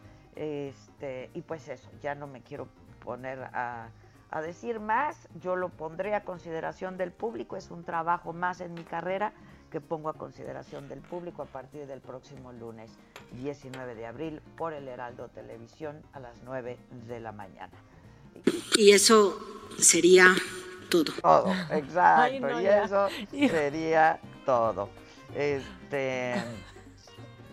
Un clásico. pues ¿eh? eso. Tenemos este, audios muy clásicos. Estoy muy contenta. Tengo una nueva productora asociada que es mi hija este, ha sido la productora general de este proyecto. Insisto, este, cuando pues empiezan a pasar cosas en la vida profesional, pues cada uno tiene que tomar su camino, que fue lo que pasó con muchos eh, de pues de los de, los integrantes y colaboradores que tuve durante muchos años pero este bueno yo creo que yo creo que pues a todos nos irá bien, a todos nos irá bien y eso lo deseo profundamente, es gente a la que le tengo mucho cariño, hoy no están conmigo, no forman parte de este proyecto, pero este pero les deseo todo lo mejor a todos. Y pues eso, no sé, ¿ya nos cantó alguien o qué pasó? Ya nos cantó la gente. A ver. Cada noche que amanece en París. Uh, Ay, qué. En el día en que todo ocurrió. Como un sueño de loco sin fin. Hay que darle, hay que dárselo. Que córtale, córtale. tiri, tiri, tiri, tiri, tiri, el chacal. Ay, ay, ay, ya, pero se los gana por el esfuerzo. O sea, si cantas así, mandas audio, te lo mereces, por valiente. Sí, sí, sí, sí, estoy de acuerdo, estoy de acuerdo. La gente dice, estoy lista para escucharlas y verlas por todos los medios posibles. Eso, qué bueno, muchas gracias. Vamos a hacer una pausa, regresamos, seguimos con el deshonor, seguimos con la música y no sé, estaré del mira, tengo miedo. pues es viernes. Está viernes, ok, va.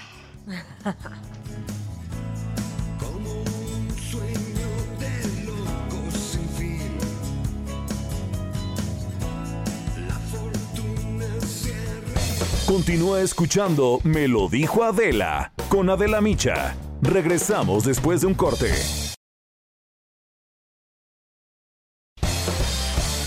Regresamos con más de Me lo dijo Adela por Heraldo Radio.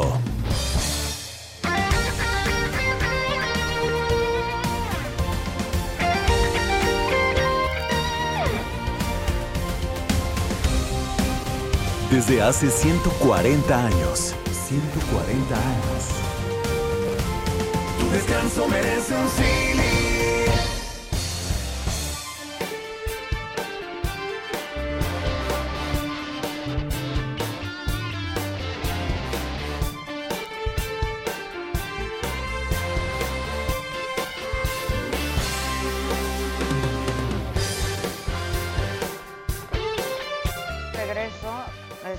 Regreso y me voy a enlazar eh, en este momento con Israel Lorenzana.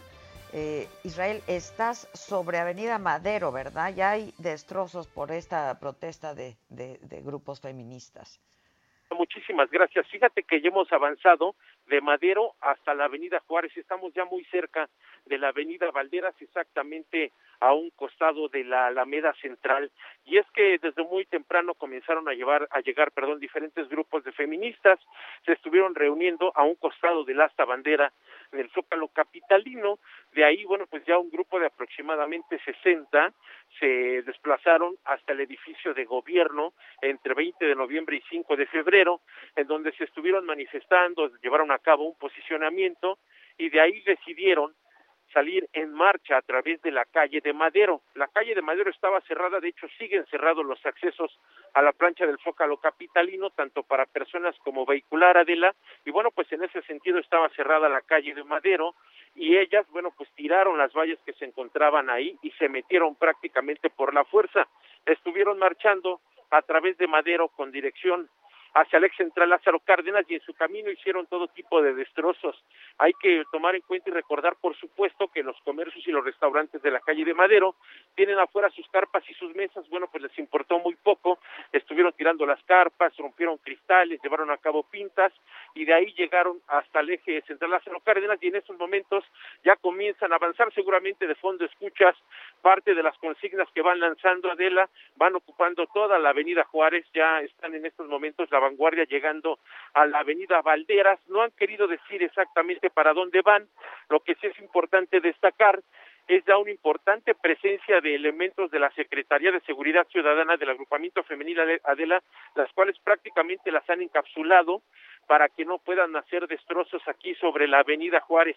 Estas pues mujeres, eh, en su mayoría encapuchadas, están molestas por el enfrentamiento que se registró el pasado sábado por la tarde de feministas contra comerciantes, ahí a un costado de la Alameda Central entre Bellas Artes y la Alameda Adela, y bueno, pues por eso salieron a manifestarse el día de hoy. Vamos a escuchar un poco de lo que están diciendo Adela, vamos a acercarnos un poco con mucho cuidado.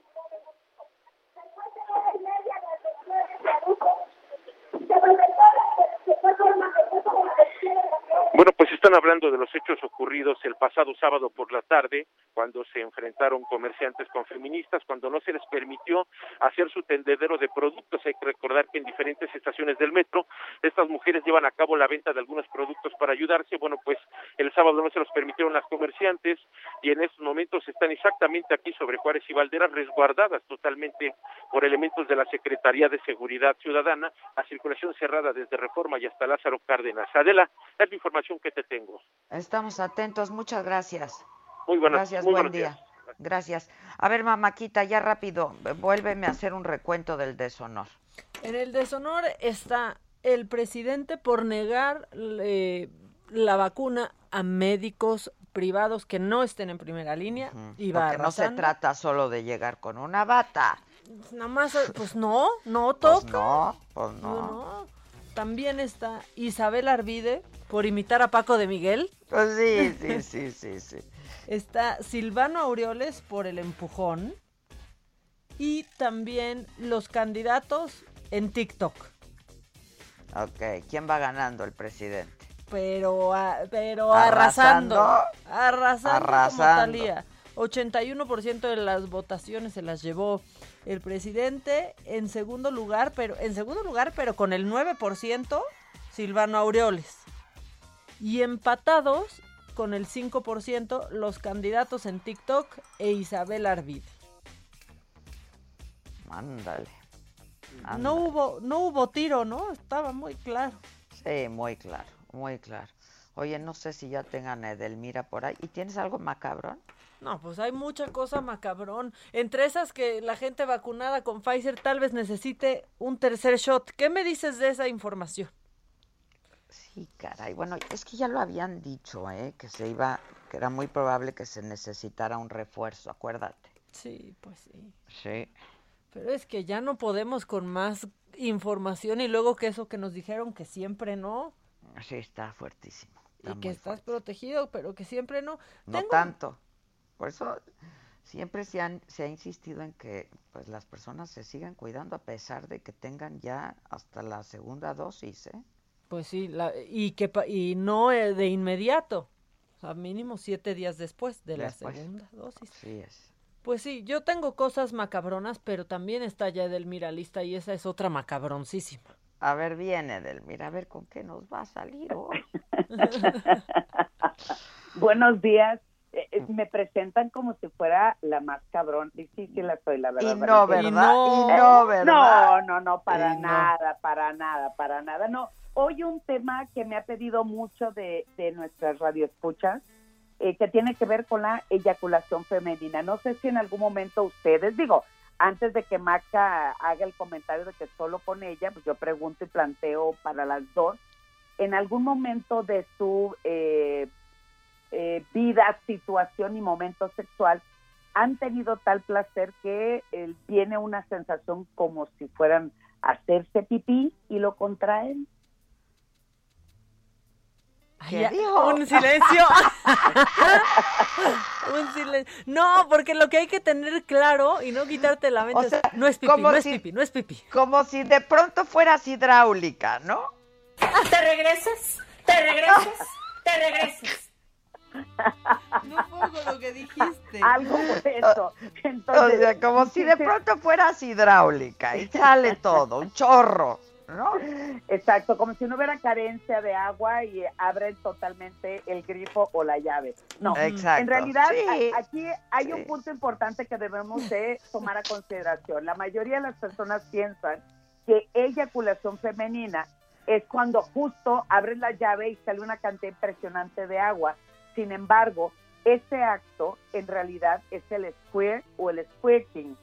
La Ajá. eyaculación femenina es algo totalmente diferente, es eh, eh, bioquímicamente es comparable como si fueran ah, algunas sustancias o un componente parecido al semen o, eh, o el, o el- el momento del orgasmo masculino, porque hay presencia de un antígeno prostático eh, que se acumulan en las mujeres, en las glándulas de Skene y también en los varones. El asunto es que la eyaculación femenina es un líquido espeso, un poquito más blanquizco, eh, un, un- poco más denso, pero el square, que es de lo que vamos a hablar el día de hoy, ahí sí, como en las películas porno, bueno, como ping-pong, así saliendo los chorros, aquello inmenso y grande.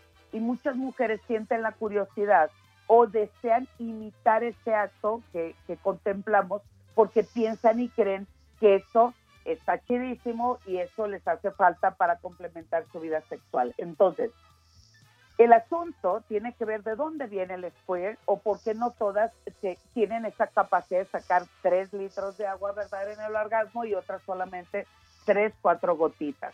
Si la mujer vio que su secreción es blanquizca y un poquito espesa, esa es la eyaculación femenina.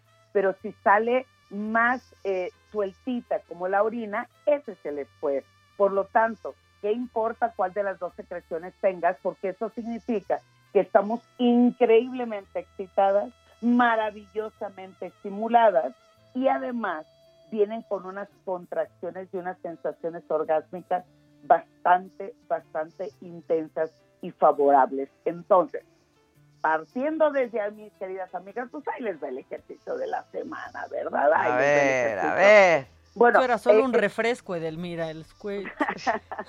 Bueno, eh, yo hice la investigación que justo estoy a punto de lograr algunas negociaciones porque sí lo quiero llevar al, ra- al ramo eh, de investigación, exacto. ¿Qué tanto y por qué sacamos ese, esa agua o ese líquido? Eh, todo viene de las glándulas de Stein, que son como una esponjita. En algunas mujeres esa esponjita es pequeña, así como hay mujeres que amamantaron como 10 litros y otras nomás salieron tres gotitas, o en el caso de los varones, ellos emiten una cantidad considerable de semen o esperma, y hay otros que, pues, gracias a Dios, les agradecemos que sean dos, tres gotas, ¿verdad? Las glándulas de Skene es exactamente lo mismo. ¿Y de qué depende que salga mucha agua? De tres cosas. Una, es una muy buena estimulación. Dos, hay que trabajar con contracciones a la par de la estimulación. Y tres, dejarse llevar por las sensaciones. Entonces, ahí les va el ejercicio. Exacto, exacto. Entonces, primer ejercicio, hay que identificar con los ejercicios de Kegel, eh, eh, por ejemplo, cuando van a hacer pipí o van a orinar, detengan la orina y esa contracción que sienten en el piso pélvico son los músculos pubococígeos que vamos a identificar porque de eso dependerá mucho el éxito de que seas, ¿qué dijiste Adela? Que seamos. Hidráulica, Gracias. hidráulica. hidráulica. Entonces, cuando nosotros dete- eh, detectamos esa sensación, esa, esa contracción, pues ahí necesitamos quien tenga pareja chidísimo y quien no, pues la mano, ¿verdad? Por supuesto. ¿Te regresas? ¿Te regresas? ¿Te regresas? Se introduce, ¿se acuerdan que hablamos del Spider-Man en algún momento? Ay, ¿qué era el Spider-Man? Era introducir el dedo mayor o el de la grosería. Ah, el Spider-Man, este sí, Ah. ya. Ajá. ¿ok? Que eh, si nos, a ver, háganlo en cabina, por favor, es introducimos el dedo como a la vagina, el dedo mayor, hacemos como un pequeño gancho. ¿Y por qué un pequeño gancho? Porque vamos a estimular el punto G o la zona donde, en una, eh, si nosotros introducimos el dedo a la vagina, es como si eh, intentamos tocar el ombligo hacia nosotros, ¿ok? Entonces, ahí va, introducimos dedo, hacemos unos movimientos eh, con contracciones que la mujer que está recibiendo ese, ese estímulo del Spider-Man, hacemos unas contracciones intermitentes de los músculos de la, de, con el que liberamos o retenemos la orina. Entonces, introducimos, hacemos las contracciones. Esta, esta práctica también se le conoce como el beso de Singapur. Y a muchas mujeres la utilizan obviamente para potencializar y prolongar por más tiempo los orgasmos. Entonces, se está estimulando el punto G, yo estoy haciendo contracciones del músculo no paren, por favor, no paren, sigue, sigue, no paren.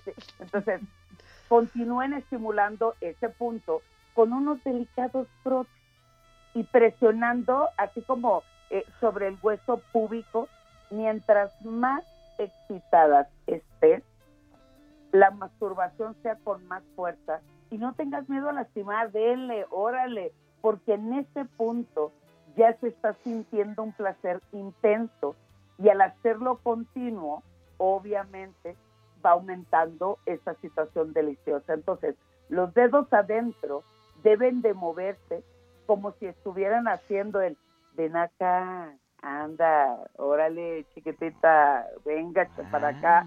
Hacemos la contracción, la contracción, y cuando, cuando la mujer sienta muchas ganas de orinar, ahí deben de levantar las caderas, presionando las nalgas y que obviamente continuando con el estímulo de la masturbación fuerte, las contracciones y ¡param! viene lo hidráulico.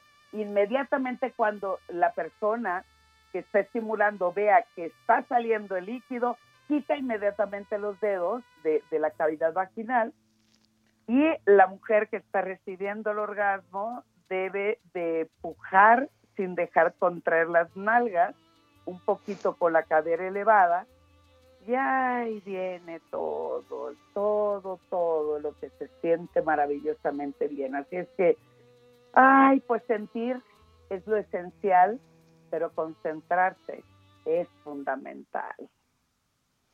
Anda.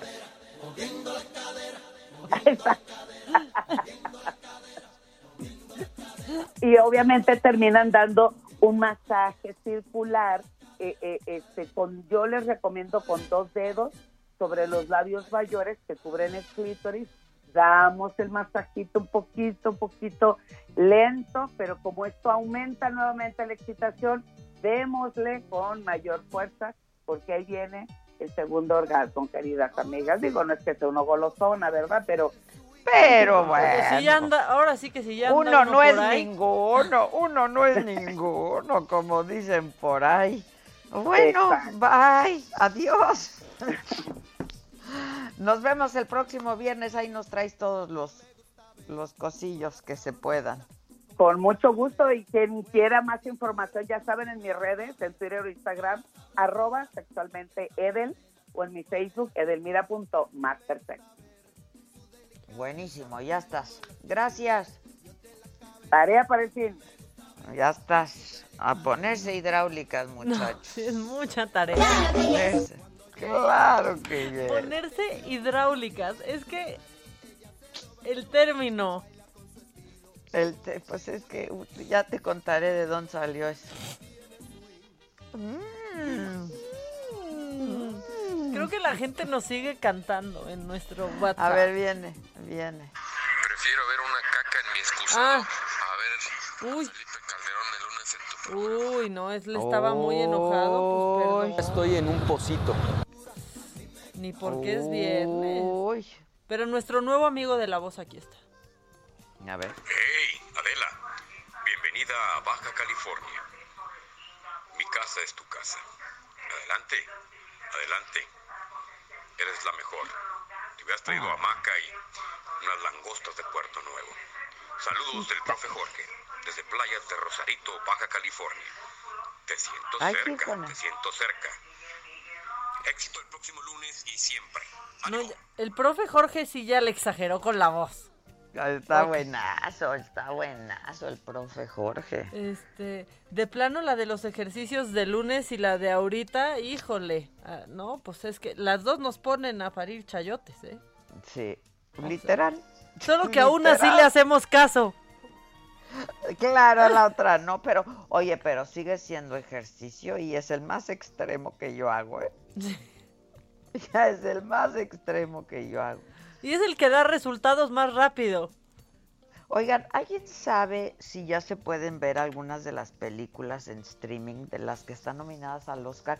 Quiero ver The Father, quiero ver Nomadland. No he visto nada, caray. Hay algunas que sí ya se pueden ver. Ahorita te voy a decir en dónde está The Father, que todo mundo que ha visto The Father está traumado. Sí, ya sé, a mí muchísima gente me ha dicho de The Father. Y ¿Dónde se Nomadland? Creo que estaba en Cinépolis Click porque el, o sea, The Father está en cines presenciales aquí en Ah, sí, no, pero en streaming. Pero creo que no, ¿eh? No está ni en Cinépolis Click. ¿Qué se va a hacer? No sé. Ir al cine, no, no creo. No, ¿A qué hora? Tú dime, ¿mañana? Sí, no, no, no, mañana tenemos mucho trabajo, el domingo también, el lunes también, y así, y así. Sí, ahorita que me decías, pero y mañana, y yo te dije, pero y el domingo, pero y el martes, el lunes, o sea, Y así. Oye, este, ¿quién nos han cantado? A ver. nos han cantado. No, es- este, Gisela, respondiendo a tu pregunta, no lo tengo, ¿eh? No lo tengo. Uy, bueno. no nos están cantando tanto, ¿eh? Nos están preguntando en qué semáforo estamos. Seguimos en naranja sin bajar la guardia. Ya se, ya se anunció. Hay algunos cambios ligeros en cuanto a que, por ejemplo, reanudan expos. Esto con un 30% de aforo, sentidos de circulación para evitar encuentros de frente entre los asistentes. Que eso, por lo, o sea, en los centros comerciales es una jalada, ¿eh? Nadie le hace caso a los sentidos. Esa es la verdad. Eh, también tiempo limitado de permanencia en el recinto de 40 minutos y queda prohibido ofrecer productos de prueba como cosméticos o perfumería y obviamente tampoco degustaciones. En restaurantes, el horario en interiores es hasta las 9 de la noche, en exteriores hasta las 11. Un aforo de 40% en interiores. Continúa el programa de ciudad al aire libre y se mantiene el distanciamiento entre mesas y el resto de las medidas sanitarias actuales. Esto en cuanto a restaurantes. Bueno, Naranja sin bajar la guardia. bueno, seguimos igual. Exactamente. Pero esto de, la verdad, de la circulación en expos, en plazas también lo hacen. Híjole, no funciona. Empezando porque, pues, el de seguridad o el poli que le toca estar, porque ya me pasó, estar cuidando, pues, el sentido de la gente, en el que la gente circula, están en el celular. Ya cuando se dan cuenta, el que va en sentido contrario ya va a la mitad y ya no te regresas. Sí. O sea, la verdad eso es un... Creo que es un poco un albur. Aquí tenemos otra nota de voz. Rayando el sol, rayando por ti. Una Eso es 90. quema, me calma si Creo que sí. estoy desesperado. Gracias, Adela, quiero mi boleto, gracias. ¿Qué Denle hace? su boleto. Sí, Ay, ajá, 90. sí, ahorita. Aunque sea. Luego nos están diciendo, hola, buen día, hoy nos están transmitiendo, es que las veo escondidas, si no el jefe me pone a trabajar. Hoy no, pero ya el Oh. lunes. Oye, y también nos preguntaban si también vamos a estar en cortes comerciales en la transmisión en Facebook y YouTube. Como siempre, sí, Todo, como todo. siempre, todo. todo. O sea, la verdad. Eh, ya no puedo esperar. ¿Qué va a decir Alejandra Guzmán en la entrevista? Están diciendo. Pues no sabemos. Híjole, híjole, híjole. Este. Luego también dicen: Yo soy médico y no sé si he atendido o no a pacientes con COVID. Pero Claro. me contagié y supongo que venía de una consulta. Pues claro, claro, por supuesto. Pero Por nomás se supuesto. ponen su bata. Sí, sí, sí, se quejan en los medios. Eh, son un fantástico dúo 5G. Soy su fan número uno. Deseo que así como son en la radio, sean en la tele, que no se pierda ese relajo. Saludos y cuídense mucho. No, no. Y espérense. Espérense que vienen. Espérense. Vienen más cosas. Este. Adela, que Isabel Arvide controle la histeria. ¿Qué le pasa? Sí, ¿qué le pasa? ¿Te regresas? No, ¿Te regresas? ¿Esa ¿Te quién regresas? es? ¿Ese es Paco o Isabel? No sé, exacto. No, ya no se sabe, güey. No se sabe, están idénticos. ¿Sabes? O sea, tienes que checar mucho, güey. Ese ya es otro personaje. Como las vibras. Ese, ese sí se ve que es Paco. Oye. Buenos días desde Acapulco, bajo el sol esplendoroso, con un calor bien sabroso. Pues ayer les mandé un audio.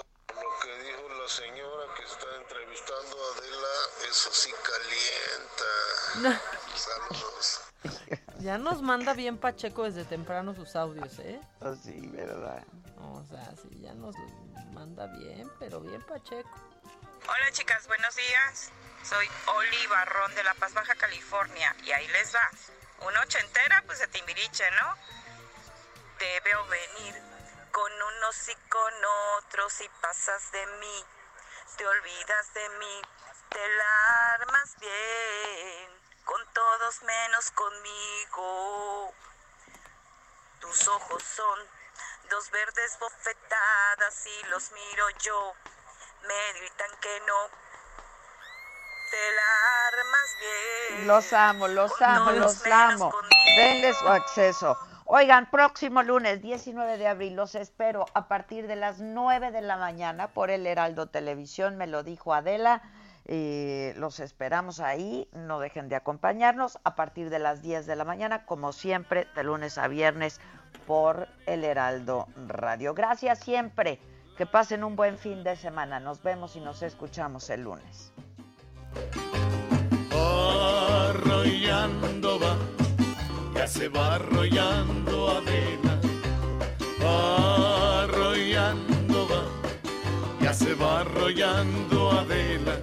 No tenía zapato Adela y quería que le comprara, aunque Esto fue Me lo dijo Adela con Adela Micha por Heraldo Radio.